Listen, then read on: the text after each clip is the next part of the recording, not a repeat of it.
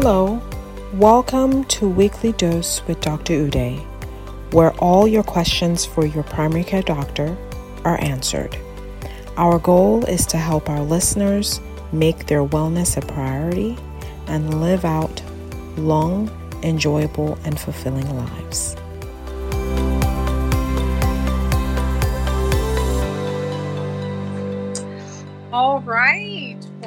Welcome, everybody. Thank you so much for joining us today on this week's episode of Weekly Dose with Dr. Ude.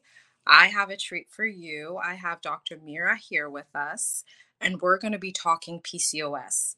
So, before I get into all of that great information that we're about to have, I'm going to introduce myself. Um, for those that don't know me, I'm my name is Dr. Ude. I'm a board certified family medicine physician. I'm based in Martinsburg, West Virginia. I have a primary care practice, namely Apple Valley Family Medicine, and I also um, have an aesthetic practice. My goal is to have my patients not only feeling good, but looking good. So let's get right into it. So I have Dr. Mehra here today. So I'm going to give you some information on Dr. Mehra. So Dr. Mehra is a board certified pediatric endocrinologist offering medical care for children aged 10 to 21. She practiced for the last 15 years in the DC metro area, both at Children's National Medical Center and at Pediatric Specialists of Virginia, where she was the medical director of pediatric endocrinology. She has a specialization in treating menstrual and hormonal conditions in girls and young women.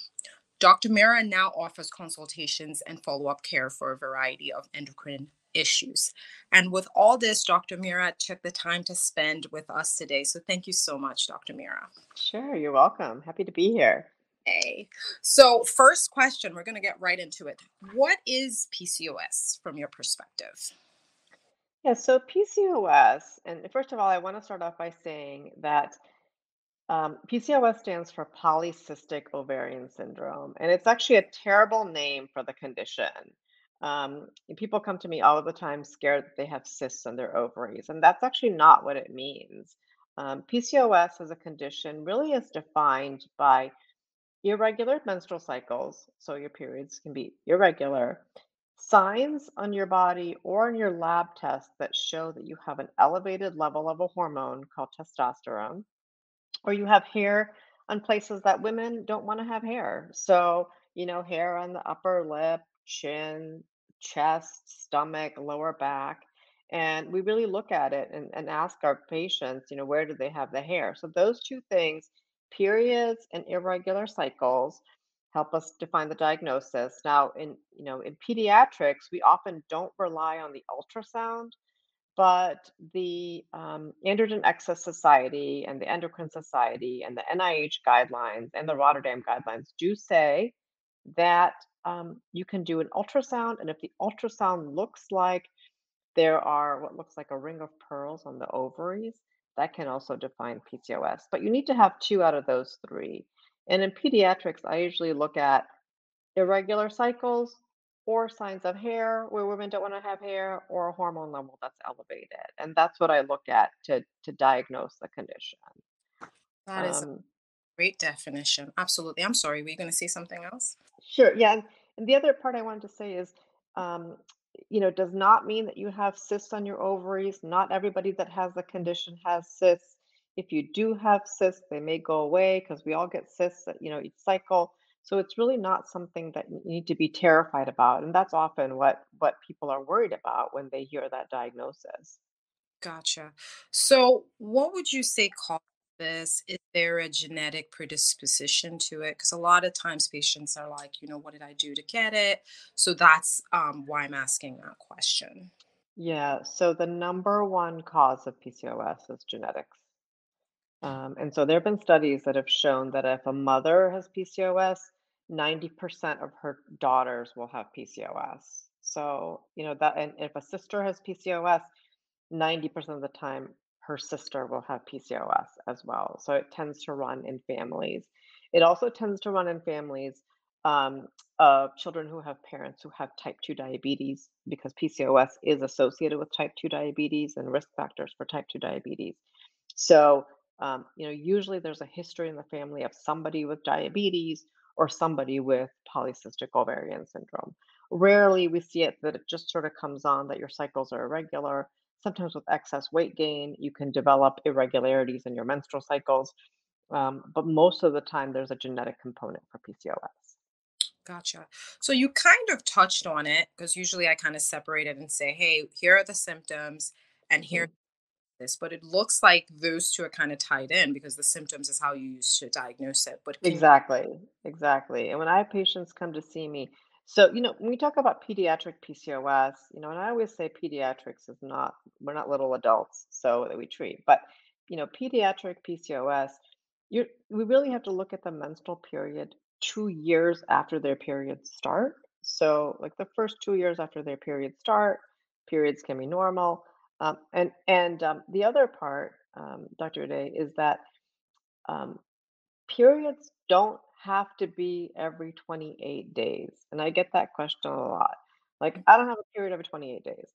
No you know, almost nobody has a period every 28 days. If you do have a period every 28 days, you're lucky. So, um, you could have a period everywhere from any 21 days to every 45 days, and that's normal. And for kids, the first 2 years after they get their period, their periods are gonna be all over the place, and they can be pretty irregular, and I don't worry about it then. It's really after that time point. So after 2 years, you know, keep track of their periods. If they're irregular outside of that window, then we start talking about, is this PCOS? gotcha. So formally with um, diagnosis, I know you kind of mentioned it. You look at the symptoms, and then is there anything else you do to diagnose? Yes. So I do a pretty comprehensive evaluation. Um, you know, I have worked with adolescent gynecologists for the last 15 years, and I really learned a lot from adolescent gynecologists. But I do a whole evaluation. We talk about, you know, periods, the hair growth, and there's a scoring scoring system that I use to see how much hair you have. So if you have a little bit of hair on your upper lip, that probably doesn't qualify. But we really look at, you know, your physical exam really self-reported um, information is also important. Like, how often do you remove hair on your face? Um, are you removing hair on your face every week? Are you shaving? Are you cutting? How often, you know, cutting it? How often do you do that? So we do a pretty comprehensive evaluation. Usually that's enough. If you if you tell me that you're removing hair and shaving, you know, once a week or every other day, um, and your periods are irregular, that's usually enough to say, hey, you probably have PCOS. And and the interesting thing is that um, one in 10 women have this. And um, and women like me, you know, and I'm from India originally, South Asian, one in five have PCOS. So it's very common. Um, and so, you know, we look at, um, you know, really what the, you know, genetics are. I ask about a lot of family history issues, you know, anybody in your family with irregular cycles, anybody in your family who has infertility or had a hard time getting pregnant, because I don't, we don't talk about that much in peds, but in adults, that's a real concern that your cycles are irregular and you can't get pregnant. So a lot of it, honestly, is based on history. right. And then, um, um, you know, the hair pattern, hair pattern growth, and then I do some labs to to verify to see if they have PCOS. Gotcha. Um, and and I care about it, you know, because there's a risk of diabetes, and Mm, um, I don't want my teen, you know, girls who I treat to develop diabetes. And so we really talk about it. We talk a lot about lifestyle, counseling, um, exercise. Um, I actually, you know, got my obesity board medicine certification because of that, because I was doing so much counseling on diet and exercise for my PCOS patients.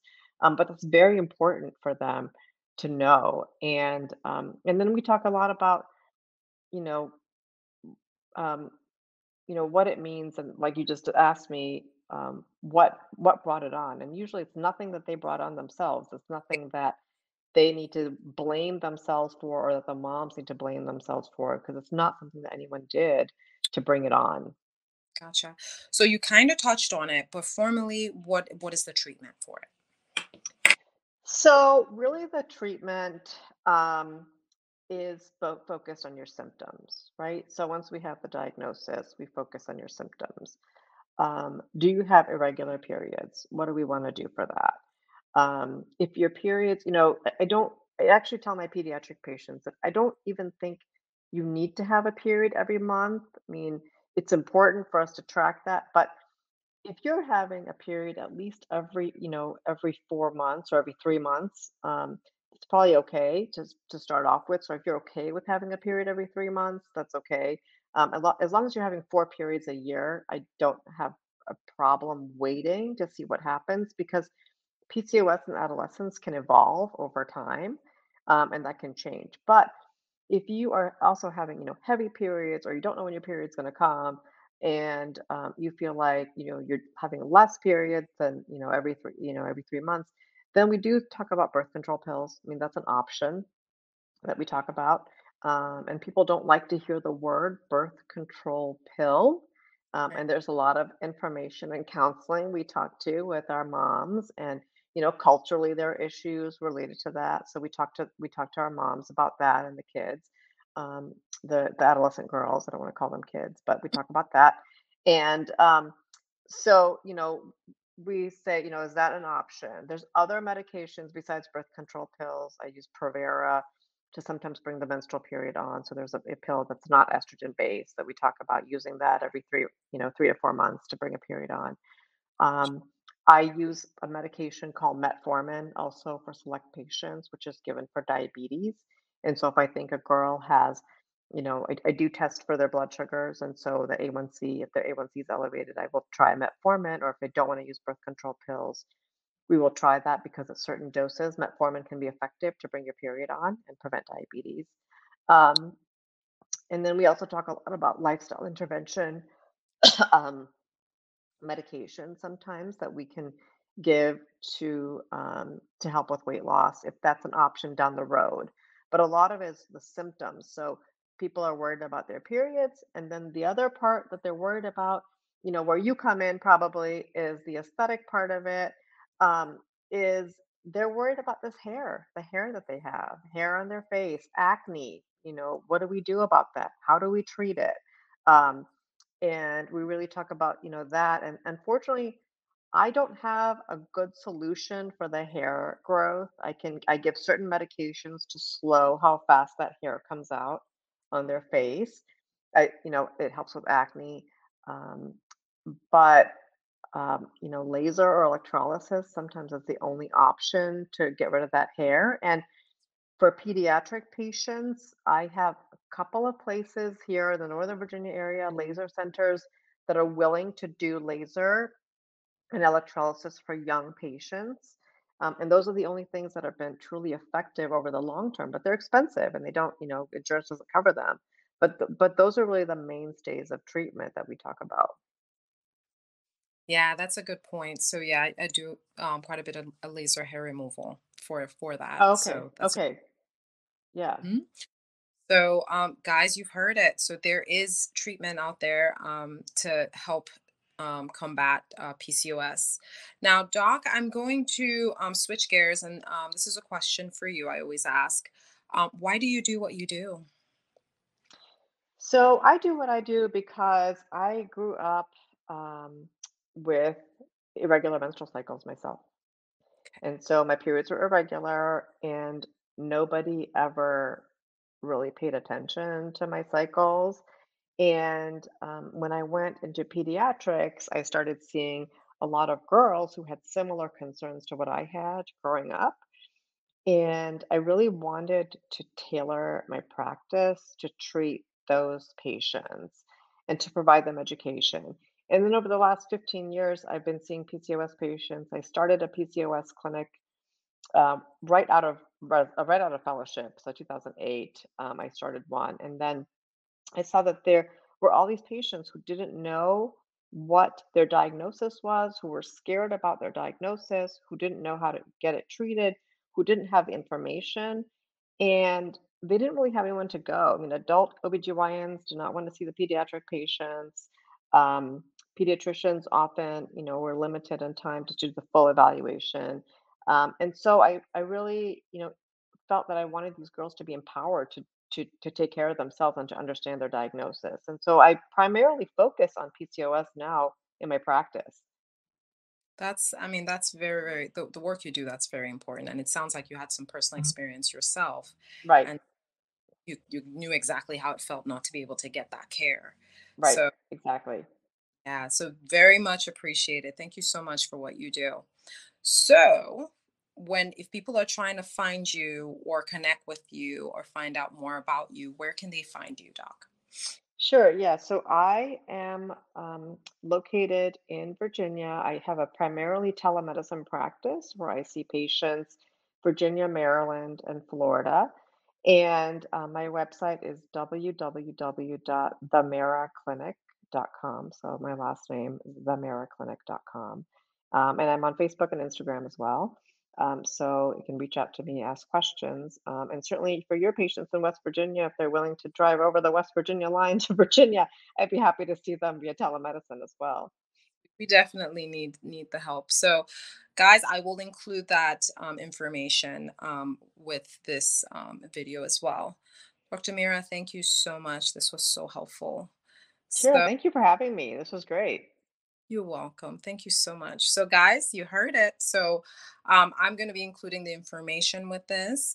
And in addition to that, if you're looking for uh, a great primary care physician, we're accepting new patients at Apple Valley Family Medicine. You can call us at 304 350 1087.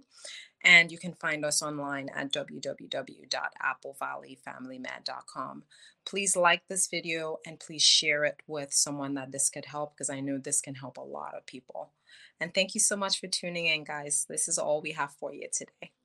Thanks again. See you, Dr. Mehra. Thank you. Bye. Bye. Bye. If you enjoyed listening to this podcast, please take a moment to subscribe, share, and include a review. Don't forget, you're worth it, and your health is our priority. Tune in for another episode next week, and have a great rest of your week.